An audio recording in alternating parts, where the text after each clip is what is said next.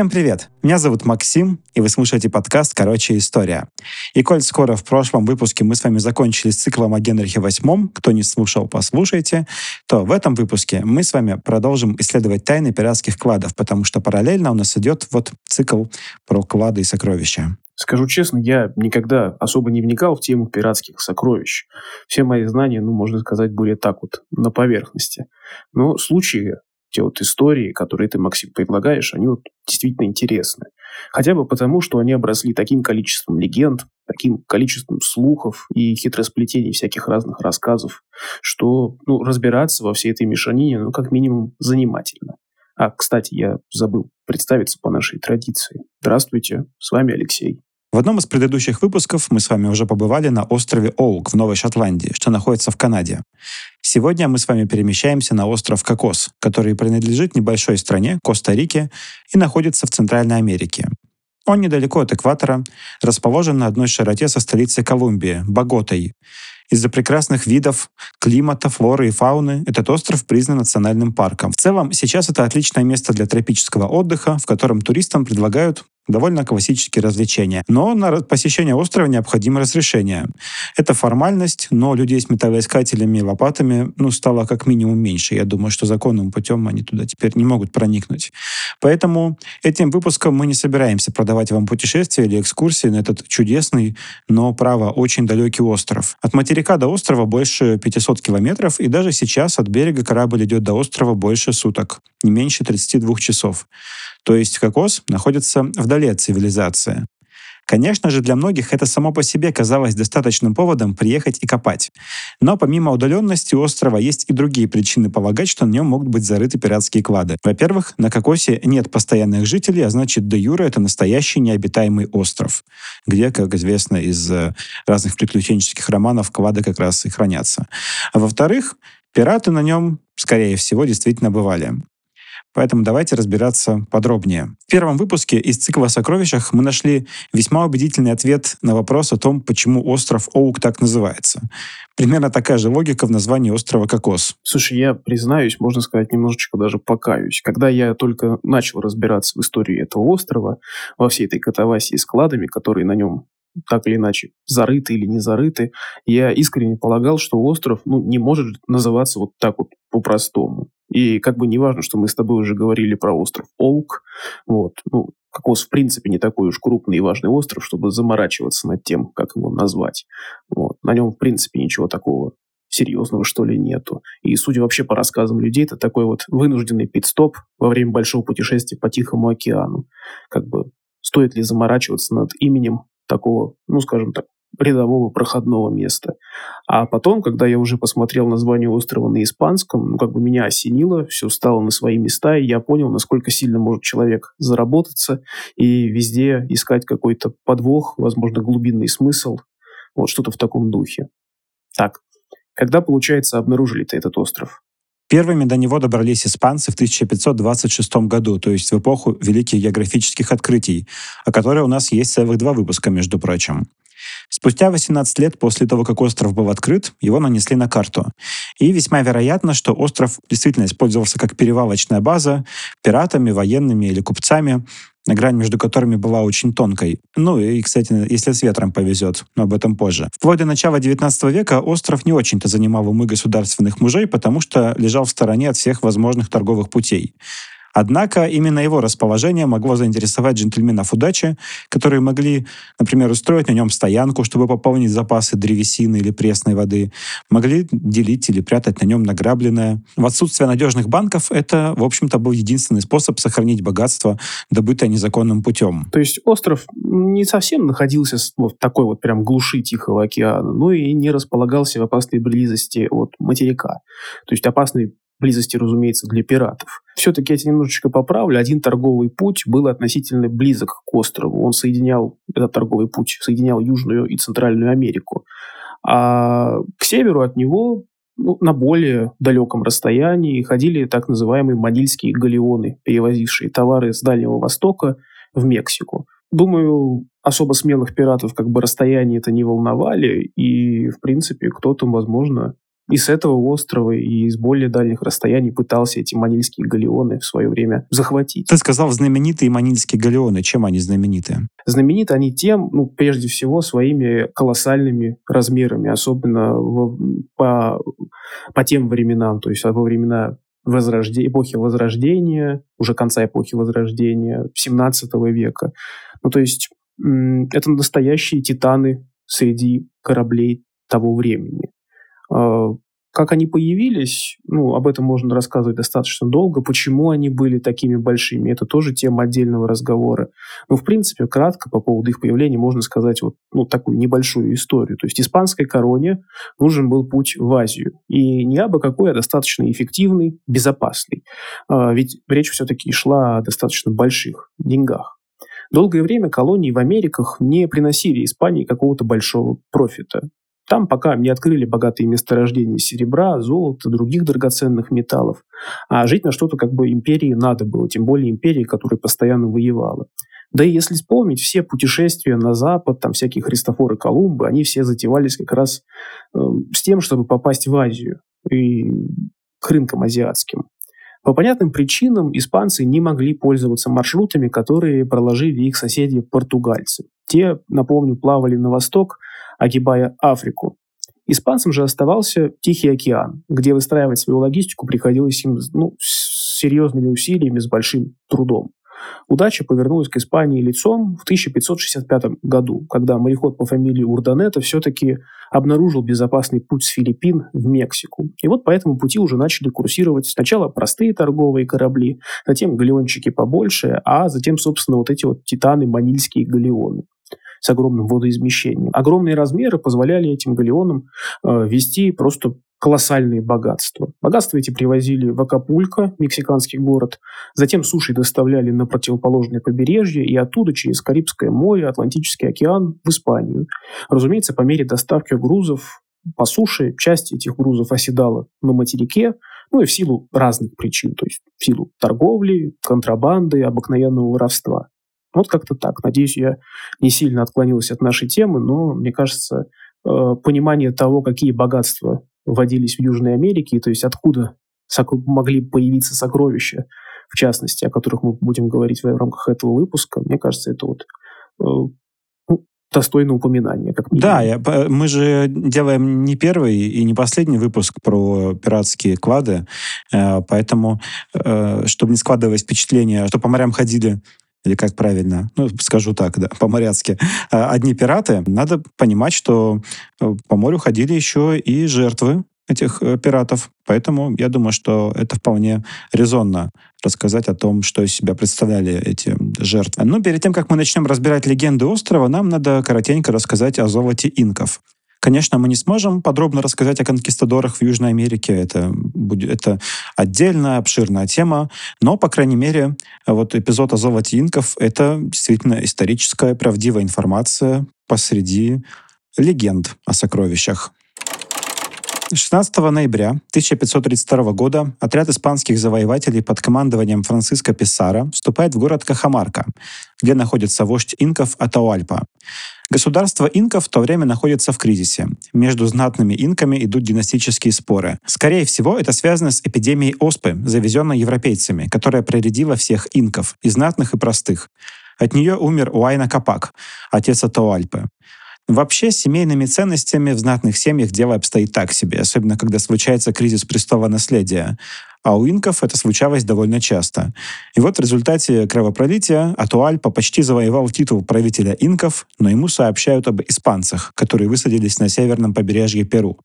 Это не было чем-то новым для инков, потому что испанцы тревожили их к этому моменту уже почти 10 лет.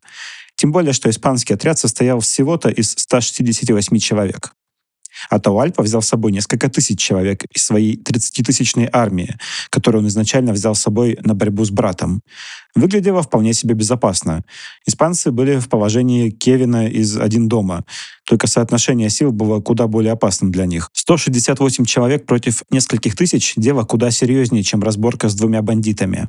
Но изначально цель встречи была просто поговорить. Доминиканский монах из числа испанцев выдвинулся в сторону вождя и протянул ему требник, сборник молитв. По итогам короткого диалога Атуаль пошвырнул требник на землю. После этих приветствий, как говорится, начался мрачный замес. Скорее всего, испанцы взяли внезапностью, наличием доспехов и огнестрельного оружия, ну а инки были вооружены не самым современным образом по сравнению с испанцами. А то взяли в плен, и он, находясь практически под домашним арестом, пообещал испанцам в обмен на свое освобождение такое количество золота, которым, по его словам, можно было засыпать комнату, в которой он находился. Увидев, что испанцы после этого вошли во вкус и хотят даже больше, он присовокупил, что поведит выдать испанцам еще и серебра, которое вместится в соседнюю комнату. Аппетит приходит во время еды, и испанцы продолжили торг. Таким образом, Атуальпа пообещал в итоге, что серебра будет даже в два раза больше. Дело в том, что инки не придавали этим металлам такое большое значение, ну, как мы. Они были для них частью ритуалов, но не служили абсолютной ценностью, с помощью которой можно было купить все на свете. Впрочем, и для нас сейчас, конечно, золото и серебро не играют такой важной роли, как для э, конкистадоров. Испанцы захватили огромную добычу, весом не меньше пяти тонн. Больше сравнимого количества золота испанцам найти не удалось, хотя они были уверены, что где-то есть еще. По легенде, уже после смерти Атуальпы очередной вождь инков, Манко, поставил на стол бокал с зернами кукурузы, поднял одну из них и сказал, что это вот то золото, которое они отдали испанцам. Вот это одно зернышко. А остальное в стакане — это то, что они спрятали. Он предложил испанцам это золото в обмен на то, чтобы испанцы навсегда покинули Перу. Испанский посол отвергнул это предложение, видимо, исходя из того, что, покорив эти земли, они рано или поздно доберутся до этого золота и самостоятельно. С Атауальпой, к слову, поступили не очень хорошо. После переговоров и получения выкупа испанцы поняли, что вождь инков, ну, все-таки опасный человек. И, наверное, в их ситуации не стоит отпускать на волю, где он ну, что-то им подсказывало, не будет сидеть тихо, мирно, а продолжит делать то, на чем его, собственно, прервали, а именно воевать, воевать с испанцами. А, а то Альпу оставили в заложниках, обвинили в убийстве брата, в организации восстания, как будто испанцам вообще должно было быть дело до разборок династических в империи инков. А то Альпу приговорили к сожжению на костре, но также предложили ну, достаточно непростой выбор станешь католиком, сжигать не будем, просто задушим. Поскольку тело у инков свято, без него как бы не будет перерождения, э, Атуальпа выбрал казнь не на костре, а от казнь а от удушья. Он принял христианство и был, собственно, удавлен. На том, как говорится, и порешили. Вот такой прекрасный пример дипломатии конкистадоров. Я думаю, что нам нужно было договорить до конца историю Атуальпа, потому что она как-то оставалась в подвешенном состоянии. И вот э, после этих предисловий э, о манильских галеонах, о золоте инков мы переходим к истории э, сокровищ на острове Кокос. И начнем мы с истории, которая имеет наибольшее число документальных подтверждений, рассказов очевидцев. Ну, это, это история на самом деле. И будем, наверное, дальше переходить к, к, тем историям, которые э, менее историчны, которые основаны на слухах.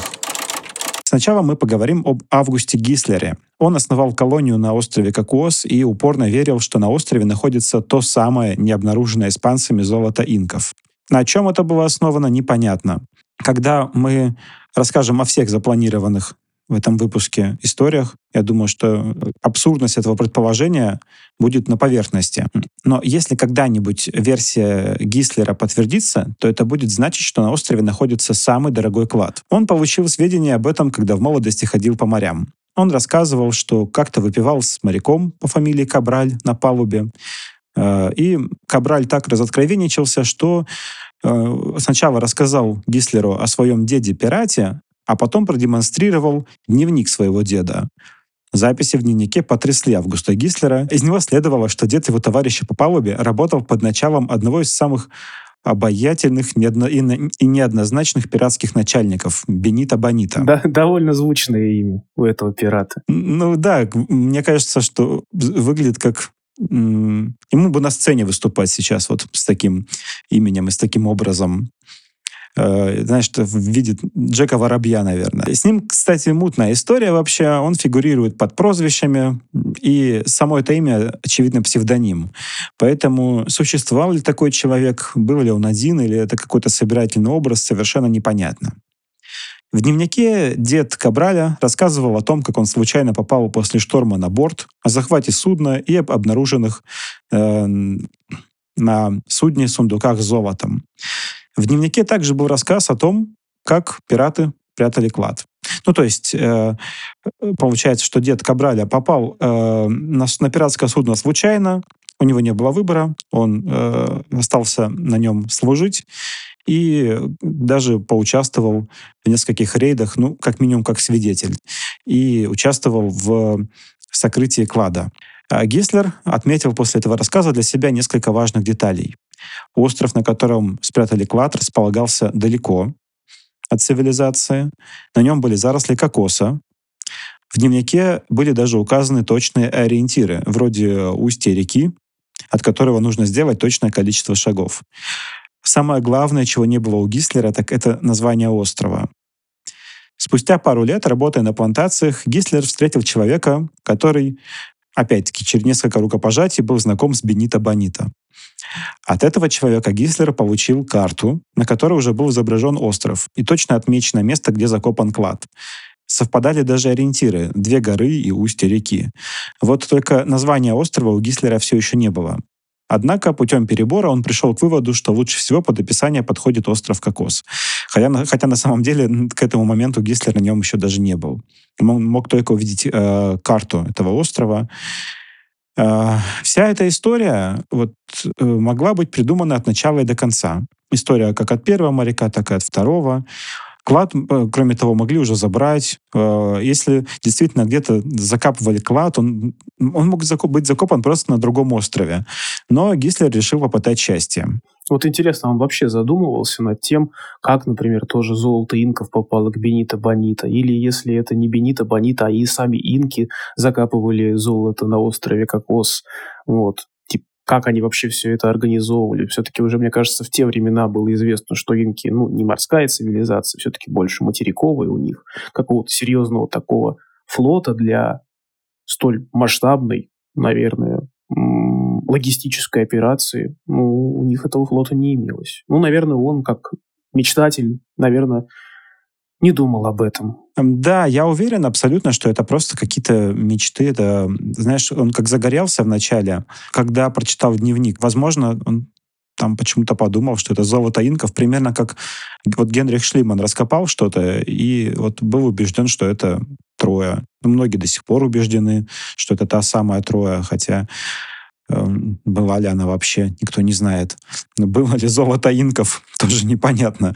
И вообще их ищут, вообще это золото ищут в совершенно другом месте, в Эквадоре, в горах Альянганатес, что как, куда более уместно, потому что, как ты сказал, инки не были морской цивилизацией, но если Бенита Бонита действительно был, и он э, перевозил на остров Кокос действительно золото инков, это означает, что он где-то наткнулся на него, э, где-то он э, сам отобрал его, может быть, у тех, кто отобрал его у инков. И сколько там было, через сколько рук прошло это золото, ну, совершенно непонятно. Как говорил капитан Джек Воробей, не отобрал, а реквизировал. Пиратские мемы вошли в чат.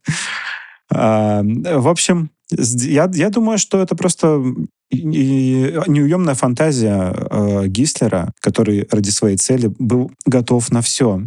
Ну, и, собственно, на что он был готов? Он решил попытать счастье и э, побывать на острове Кокос. В первый раз он э, сел на корабль, который э, плыл из Гонолулу в Чили, и попросил, чтобы его высадили на острове Кокос, что вообще-то э, у пиратов, например, было наказанием высадить на необитаемом острове. А Гислер э, сказал капитану, я тебе вообще-то еще заплачу. Ну, конечно, конечно, капитан не мог от этого отказаться. Я представляю себе глаза того капитана, который услышал, наверное, впервые в своей жизни, что кто-то из его команды, из его гостей на его борту попросил высадить не в каком-нибудь прекрасном городе на побережье, а на необитаемом острове. Ну, у Августа Гислера был вполне себе меркантильный интерес. Естественно, он хотел э, посмотреть на это место, и я уверен, что он был с лопатой, что у него при себе были инструменты для того, чтобы копать. Но у него ничего не получилось можно сказать, природа не пустила его, потому что э, корабль попал в штиль, и Гислер смог увидеть кокос э, только на горизонте. А когда подул какой-то ветер, то, видимо, э, невозможно было сманеврировать парусом и подплыть к кокосу. Э, корабль пошел дальше, в Чили, где Гислер высадился и, и продолжил искать команду для того, чтобы оказаться на острове. Но он смог оказаться там только спустя 8 лет, после того, как первый раз услышал историю о кладе. А, это случилось в 1889 году, и для этого ему необходимо было выбить инвестиции для поиска клада. И он их нашел, какие-то первичные инвестиции, а, прибыл туда с тремя спутниками. Десять месяцев они копали чуть ли не под каждым деревом в том районе, где на карте Гислера было отмечено расположение клада. Через год он вернулся на остров в сопровождении более подготовленной команды. В этот раз ему удалось найти несколько испанских монет начала XIX века, начала XIX века, а копал он, напоминаю, в конце того же века. То есть не то, чтобы это было что-то супер дорогое. Больше никаких существенных результатов он достигнуть не смог. По факту, в следующие 19 лет Гислер просто перекапывал весь остров, для чего ему пришлось переселиться на него и основать колонию. Ну, в общем-то, это тоже профит какой-то побочный, потому что фактически он стал на кокосе местной властью, и это было согласовано с костариканским правительством. Его же назначили губернатором. Ну, удивительное упорство для этого человека. Почти 20 лет он верил, старался, копал, бросил свою прежнюю работу. Кстати, а кем он вообще был до истории с островом? Ну, то есть все отчаянные же кладоискатели с чего-то начинают. А, он, э, слушай, в его семье было 11 детей. Э, в смысле, не у него, а у него было 10 сиблингов. Вот, то есть родителям, родителям нужно было всех их кормить. А у отца была а, лавка по изготовлению и продаже ножей, и не факт, что она бы перешла к августу. Затем он был моряком, то есть, видимо, решил попытать счастье вот э, в таком виде деятельности. И когда наткнулся на историю о кладе, видимо, посчитал, что это его Э, звездный час, что это его возможность. Ну, карьера-то у него сложилась. Он, он смог побыть губернатором, э, руководителем. Я думаю, что с таким сложным списком он дальше мог где-то устроиться. Я не знаю, что с ним было после острова. Это вот чуть позже расскажем о конце его карьеры. В общем, он основал колонию, ему дали деньги на это. Деньги дали под условием, что он поселит на острове 50 немецких семей. Именно немецких? То есть, ну, других семей нельзя было перевести на остров? Я думаю, э, что деньги на это ему давало все-таки не костариканское правительство, а те, кто был заинтересован. Я, не знаю, кто. Э, вот это, этих сведений я не нашел. Орден Розенкрейцеров ему выделился. Серьезно? Это шутка. Ну да, я уже как раз хотел сказать, что э, вот эта вся история, типа, поехали на остров, там так классно, э, там нет, конечно, никакой жизни, никакой жизни там нет, но мы там все сделаем. Ему нужно было как-то продать эту идею.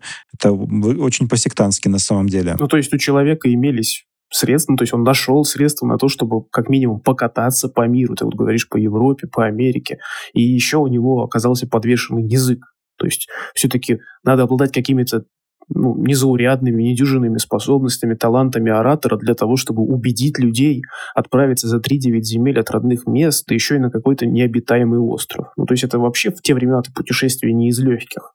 Вот. А уж на необитаемый остров, ну, конечная цель, ну, для, ну, для меня, наверное, уже сильно испорченного человека, похерившего в себе духа авантюризма, это, ну, как-то звучит не очень. Но то, что у него был подвешенный язык, это точно. Не знаю, как насчет денег. Наверняка э, он э, проедал инвесторские деньги в поисках других приключенцев.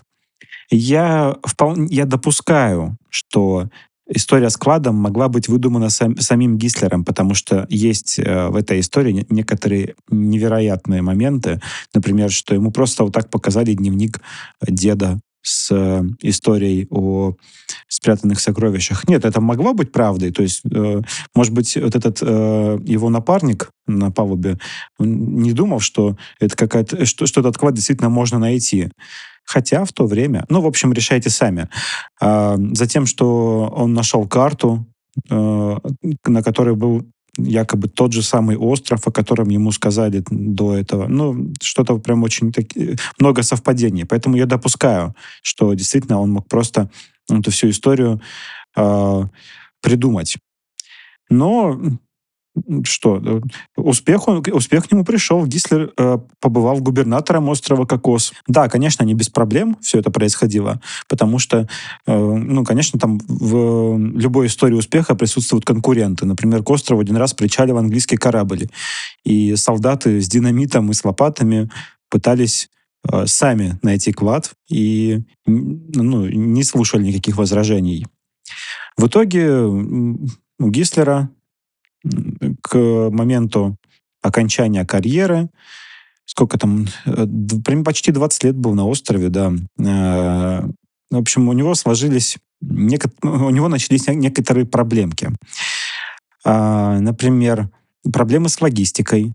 Э, корабль с едой и водой приезжал все реже. Последний год его вообще не было. У него сбунтовались колонисты и понемногу от него уходили. Может быть, он сам разуверился, что сможет найти клад. Не, ну абсолютно точно, что он разуверился, потому что он в итоге уехал. Мы знаем, что в 1902 году на острове жили только Гислер и его жена Мэри. Они еще какое-то время пытались найти клад, и вот только спустя 6 лет они уехали и поселились в Нью-Йорке, где Август Гислер умер в 1935 году. В общем, вот такая история а, поисков и, может быть, успешная карьера. Ну, и этот человек действительно существовал, действительно что-то там копал, и действительно в его присутствии остров какое-то время э, был обитаемым. Я вроде даже где-то видел то ли фотографию, то ли газетное изображение Августа Гислера. Ну, то есть этот человек действительно реальный. Да, фотография вполне себе есть, и не одна. Сейчас мы немножко э, понизим э, степень правдивости и увеличим градус мифологичности э, и расскажем историю об Уильяме Томпсоне. Спустя два с лишним года после истории с выкупом Атуальпы Франциско Писаро основал город Сьюдад де лос Рейес, который стал столицей Перу. Однако в итоге у столицы прижилось более простое народное название – Лима. А, для понимания, Лима – это прекрасно спроектированный город. В принципе, он мало чем отличается от европейских городов того времени. Ну, разве что численностью населения. А так, там имелся и дворец вице-короля, особняки знати, первый университет, очень много монастырей, как в самом, как в самом городе, так и в его округе. То есть много чего еще. При этом, опять же, покаюсь, когда-то при фразе «испанские колонии в Америке» у меня в голове рисовались такие пасторальные пейзажи, сельские общины. Я думаю, я не один такой, ну, по крайней мере, это хочется верить. Вот. А потом, когда я стал более глубоко в этом всем разбираться, изучать. Оказалось, что те же вот города Куско, Лима, Кито, Мехико, это достаточно ну, вот, крупные такие населенные пункты, которые, ну, в принципе, хватало в колониях. В начале XIX века Перу вело войну за независимость от Испании. Поворотный момент в этой войне произошел 28 июля 1821 года, когда генерал Хосе Сан-Мартин взял Лиму и объявил о независимости от Испании. Тут мы вступаем уже вот сейчас на скользкую дорожку, где я буду пересказывать легенды, но я не вижу в этом ничего дурного, потому что, во-первых, я предупредил, а во-вторых, сами эти легенды влияли на жизнь людей, прославили остров Кокос и, в общем-то, вошли в историю, ну, по крайней мере, как мем. Губернатор Лимы в преддверии наступления генерала Сан-Мартина подготовил золото Лимы к эвакуации и переправил его в город Кальяо. Под золотом Лимы надо понимать все маломальски значимые драгоценности и богатства, которые имелись в столице Перу. Ну, всякие разные там культурные ценности, движимое имущество церкви, многочисленных монастырей, а они, поверьте, к тому времени накопили этих богатств очень-очень много. Личное имущество состоятельных людей, причем не только местных богачей, но и тех, кто бежал от революции в Лиму. Все-таки тогда революция э, охватила ну, получается, всю Центральную и Южную Америку, все владения Испании. Вот как бы все, вот эти все эти богатства было решено погрузить на корабль и отправить в море, в океан, ну, куда-нибудь подальше. И там версии разнятся. Вроде бы сначала хотели в Перу, а там после в Испанию, на историческую родину многих чиновников и богачей Перу. А другая версия гласит, что корабль с сокровищами ну, должен был какое-то время подрейфовать вдали от Лимы. То есть хотели поглядеть на ситуацию. Если мятежники победят, золото, естественно, увезут. Если не победят, то сразу же все с корабля вернут в Лиму обратно. Чиновник, которому было поручено спрятать золото, ждал испанский корабль, а, на котором ему полагалось увезти ценный груз, скорее всего, на Панаму. Однако первым в порт Кальяо зашел американский корабль «Дорогая Мэри» под командованием капитана Уильяма Томпсона. Испанский чиновник опасался, что другого корабля он может и не дождаться, и попросил Томпсона взять на борт для хранения якобы ценные документы в сундуках. Это было сделано на случай, если испанский корабль так и не прибудет. Впрочем, если бы его таки удалось дождаться, то документы бы просто перегрузили. Само собой, для охраны этих документов на дорогую Мэри поднялась испанская охрана. По легенде, на корабль еще погрузили богато украшенную статую Девы Марии с младенцем Христом в полный рост человеческий. А, на документы она не сильно похожа, и, по идее, Томпсон уже тогда, во время погрузки этой статуи, должен был что-то заподозрить. Ну, по крайней мере, по крайней мере немножечко должен был заподозрить. Черт его знает, что там вообще грузилось на самом деле, и как, как выглядели эти сундуки. Но об этом позже. Ночью капитан со своим доверенным матросом заглянули в ящики, увидели, что там лежит и после чего они перебили испанцев на борту, а судно взяло курс на остров Кокос, а, где было решено спрятать все эти сокровища. Несколько дней на остров переносили груз. После того, как его спрятали, Томпсону уйти не удалось. Потому что первый же испанский корабль, который вошел в Кальяо, пустился в погоню за дорогой Мэри. Капитан решил не оставлять просто так кражу золота Лимы и просчитал, куда отправится Томпсон. Кокос вроде бы как идеальное место, которое подходит для того, чтобы спрятать клад. Испанский фрегат быстро расправился с американцами. В живых оставили только капитана и штурмана, чтобы те рассказали, куда они спрятали сокровища. Они понимали, что как только они расскажут, то от них сразу избавятся. Единственный шанс сохранить жизнь — это просто молчать и тянуть время. В итоге штурман в дороге умер, а Томпсона посадили в тюрьму в Панаме, откуда он вышел в 1821 году после обретения Панамы независимости. Ну, то есть, если посмотреть, Томпсон, в принципе, очень удачливый удачный человек в каком-то смысле. То есть он выжил в резне на острове, где перебили всех, кроме него и штурмана. Выжил в испанском плену в Панаме. Я думаю, что если бы Панама не обрела независимость от Испании, он бы в этом плену, в этой в тюрьме просидел намного-намного дольше. И, наверное, сама судьба намекала ему, что, ну, наверное, не стоит продолжать какие-то такие вот авантюры, надо начинать новую жизнь. Но Томпсон Видимо, я так понимаю, он не понимал намеков. Ну да, старый морской волк. Он нанял команду, с которой отправился на кокос, но по пути умер. Но капитан, который вел Томпсона на кокос, по фамилии Китинг, якобы сумел отыскать пещеру, где хранилось золото, и они вместе с помощником стали понемногу это золото оттуда уносить под видом того, что они э, ходили на охоту. То есть э, они делали это тайно, не рассказывая своей команде. Но команда увидела, что как-то они что-то слишком часто куда-то ходят, попросили вывернуть карманы, увидели у них драгоценности и потребовали разделить э, все эти, все, все найденное э, с, с командой. Китинг отказался, и команда оставила его на острове, откуда его потом вызволили проходящие мимо китобоя, весьма заросшего, запрошивившего. Об этой истории мы знаем со слов друг Китинга Фитджеральда, а, который рассказывал о том, что найденные несколько камней на острове, которые Китингу удалось привести, позволили Китингу прожить еще 7 лет до самой смерти. Не знаю, кстати, насколько это правда, но в некоторых англоязычных источниках пишут следующее. Мол, э, в городе Каракас сохранился документ, опись всех сокровищ, которые то ли захоронены на острове Кокос, то ли в итоге были перевезены китингом с этого острова на другой. И написано там, ну вот в духе начала фильма «Страх и ненависть в Лас-Вегасе». Ну, там, где э, у нас было два пакетика и далее по тексту. Всякие сундуки, лари, золотые слитки, парча, церковная утварь. Ну, вроде бы перечень соотносится с тем, что вроде как пропало из Лимы. Но объективно об этом говорить нельзя. Ну да, и вообще до этой истории э, я допускал, что Август Гислер мог быть аферистом. Но когда я наткнулся на эту легенду, то узнал, что с середины 19 века и буквально до конца ревущих 20-х в Америке э, ходило очень много карт Томпсона, которые продавали кладоискателям. То есть на самом деле кладоискателей на острове Кокос было довольно много. Мне вот вообще э, нравится, э, что в историях, о которых я рассказываю, постоянно фигурирует женское имя Мэри. Так звали жену Гислера, так назывался корабль Уильяма Томпсона, э, Dear Мэри.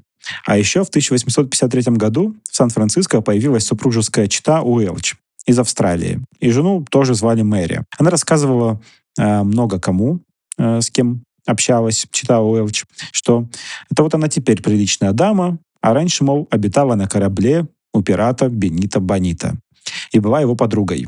Это тот самый, насчет которого непонятно, был он или не был. И прозвище у него было «Кровавый клинок», как у какого-нибудь заправского викинга. В общем, он вроде как похитил ее совсем юной, ей пришлось китаться с ним по морям и стать свидетельницей приключений в духе Эмилио Слегари или Сабатини.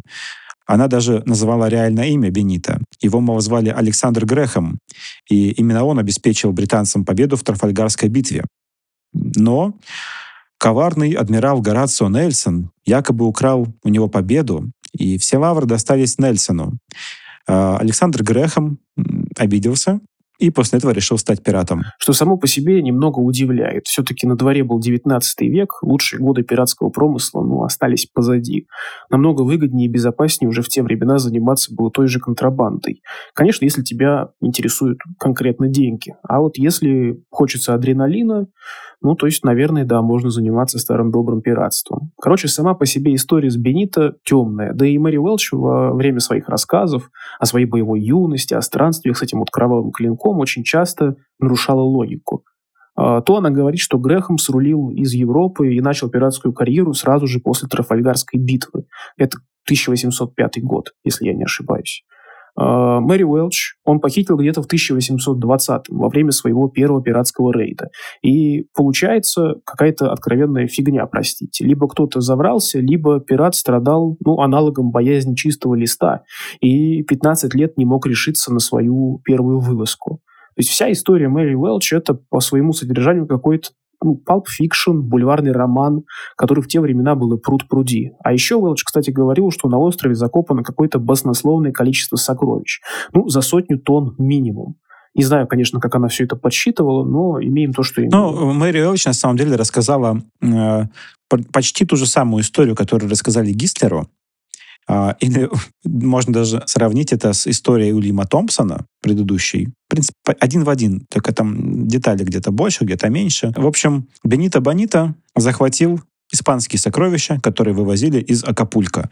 Ну и вы, наверное, уже догадались, где по рассказам Мэри Уэлч спрятали эту добычу. Однако Бенита Бонита поймали, Мэри судили и отправили в Австралию на каторгу. По ее словам, она прекрасно помнила, где хранятся сокровища. Более того, у нее даже была карта. Под это дело организовали акционерное общество, и из Сан-Франциско вышел корабль с Мэри Уэлч на борту. Но уже возле острова она сказала, что как-то не очень признает эти места, что береговая линия поменялась за все это время. Ну и вообще, на самом деле, я уже начну подводить итог, э, нет никаких исторических данных, которые подтверждали бы перевозку таких несметных сокровищ из Лимы. А те, что есть, э, довольно спорные. Более того, статуя Девы Марии, о которой ты, Алексей, упоминал, которая была в перечне вывезенного, до сих пор находится в кафедральном соборе Лимы. Пока люди не особо переживали за экологию, пока не было национальных парков, э, пока не было таких вот словосочетаний, как хрупкая экосистема в лексиконе у людей, можно было купить лицензию и искать клады на кокосе. Кладоискателям уверенно впаривали карты, на которых были отметки с вероятным нахождением кладов Томпсона, Бенита Бонита, Генри Моргана, Уильяма Дампира, а, может, вполне может быть какого-нибудь одноногого Сильвера. Причем истории появления этих кладов одна краше другой. Вот, например, Фрэнсис Дрейк, известный пират английской королевы Елизаветы I. Дрейку в свое время поставили задачу выйти в Тихий океан, обследовать его акваторию и по возможности найти Северный пролив, который вел бы в Азию из Атлантического океана. Имея на руках пять разномастных кораблей, Дрейк навел шороху по всему пути следования своей флотилии. В 1578 году он объявился у Тихоокеанского побережья Южной Америки, где застал всех, образно говоря, со спущенными штанами. Английских пиратов здесь еще не видели. Дрейк с командой разграбил несколько городов, захватил парочку торговых кораблей, в их числе солидный галеон, который ходил по маршруту Перу-Панамы. Дрейк пытался найти Северный пролив, но у него ничего не вышло. И чтобы вернуться в Англию, он поплыл дальше на запад, совершив в итоге кругосветное путешествие. Испанцы пытались остановить Дрейка, но, по легенде, он, Дрейк, причалил к острову Кокос, сгрузил там часть награбленного, чтобы облегчить свои корабли, и благополучно удрал от преследования. Правда, из всей экспедиции на плаву в итоге осталось только два корабля, но успех предприятия подкластил горечь утраты. Он выражался, этот успех, еще и в том, что англичане узнали маршрут следования манильских галеонов, и теперь экипажи этих кораблей не могли чувствовать себя в безопасности. За заслуги перед короной Елизавета посвятила Дрейка в рыцари, а через некоторое время началась англо-испанская война. Всего на острове Кокос побывало, ну, кажется, около или чуть больше 300 экспедиций. Все они пытались найти сокровища. Э, раскопки там проводили серьезные, но все-таки, если я не ошибаюсь, Кокосу не постигла судьба острова Оук с его лунным пейзажем. Видимо, власти вовремя оформили запрет. Поэтому уже долгое время на Кокосе относительно тишина. Что стало с его богатствами, неизвестно. Как и нельзя сказать однозначно, завозили эти богатства туда или нет. Конечную сумму сокровищ Лимы оценивают в диапазоне от 20 до 60 миллионов долларов на современный манер. В СМИ часто же приводят совсем уже такую вот крышесносную сумму в 1 миллиард долларов. Но это, наверное, стоимость всех сокровищ, которые только там вот могли спрятать. И золото инков, наверное, части золота инков, и фонды Генри Моргана, Уильяма Кида, Дрейка и кого только вот возможно. Мне же кажется, что на острове никогда ничего такого не было. Возможно, я, конечно, просто э, ну, такой вот уже циник, не люблю очаровываться. Ну, тогда э, в следующем выпуске из, из цикла о сокровищах надо постараться подобрать все-таки, наверное, какой-нибудь остров, э, на котором что-то может быть, потому что вот у нас уже второй раз такой облом. Эм, ну, а на этом мы заканчиваем. Всем спасибо, что слушаете нас. Спасибо, что подписываетесь, комментируете, рекомендуете друзьям. А особое спасибо нашим подписчикам на Бусте. Э, вы невероятно мотивируете нас продолжать делать выпуски и дальше. Э, будем делать это все, будем делать дополнительный контент. Так что мы вам очень благодарны. Спасибо, что слушаете. До следующего выпуска. Всем пока. Всем пока, спасибо.